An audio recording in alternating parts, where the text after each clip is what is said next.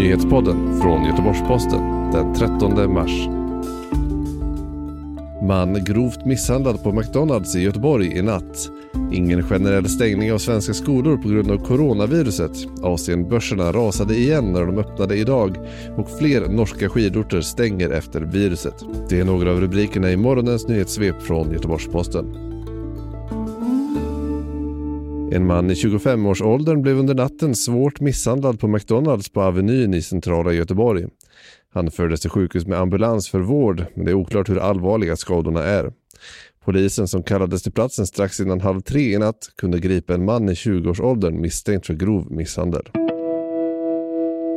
Det blir ingen generell stängning av svenska skolor på grund av coronaviruset. Det meddelade utbildningsminister Anna Ekström igår. Däremot förbereder regeringen en förordning som ska ge skolornas huvudmän större befogenheter att ändra verksamheten.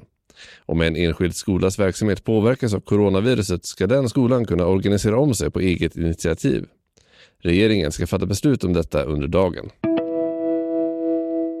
När de ledande börserna i Asien öppnade på fredagsmorgonen fortsatte raset i coronavirusets spår, men de återhämtade sig efter några timmar. I den inledande handeln rasade Nikkei 225 mer än 10% till följd av den globala oron för spridningen av det nya viruset. Under eftermiddagen vände siffrorna upp igen och ligger på minus 6,7% Hongkong följde efter och vid öppning så rasade Hang Seng-index över 7% men vid lunchpausens handelsstopp hade börsen återhämtat sig något och hade då förlorat 5,8 Även i Shanghai och Shenzhen föll börserna vid öppningen men steg en aning innan lunch och mitt på dagen låg deras respektive kompositindex på minus 3,3% samt 3,5%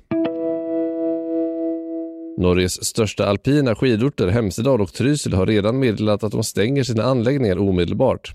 Men nu stannar även liftarna i Hafjäll och Kvittfjäll i minst en vecka som en följd av spridningen av coronaviruset. Även i idrottens värld fortsätter effekterna av viruset.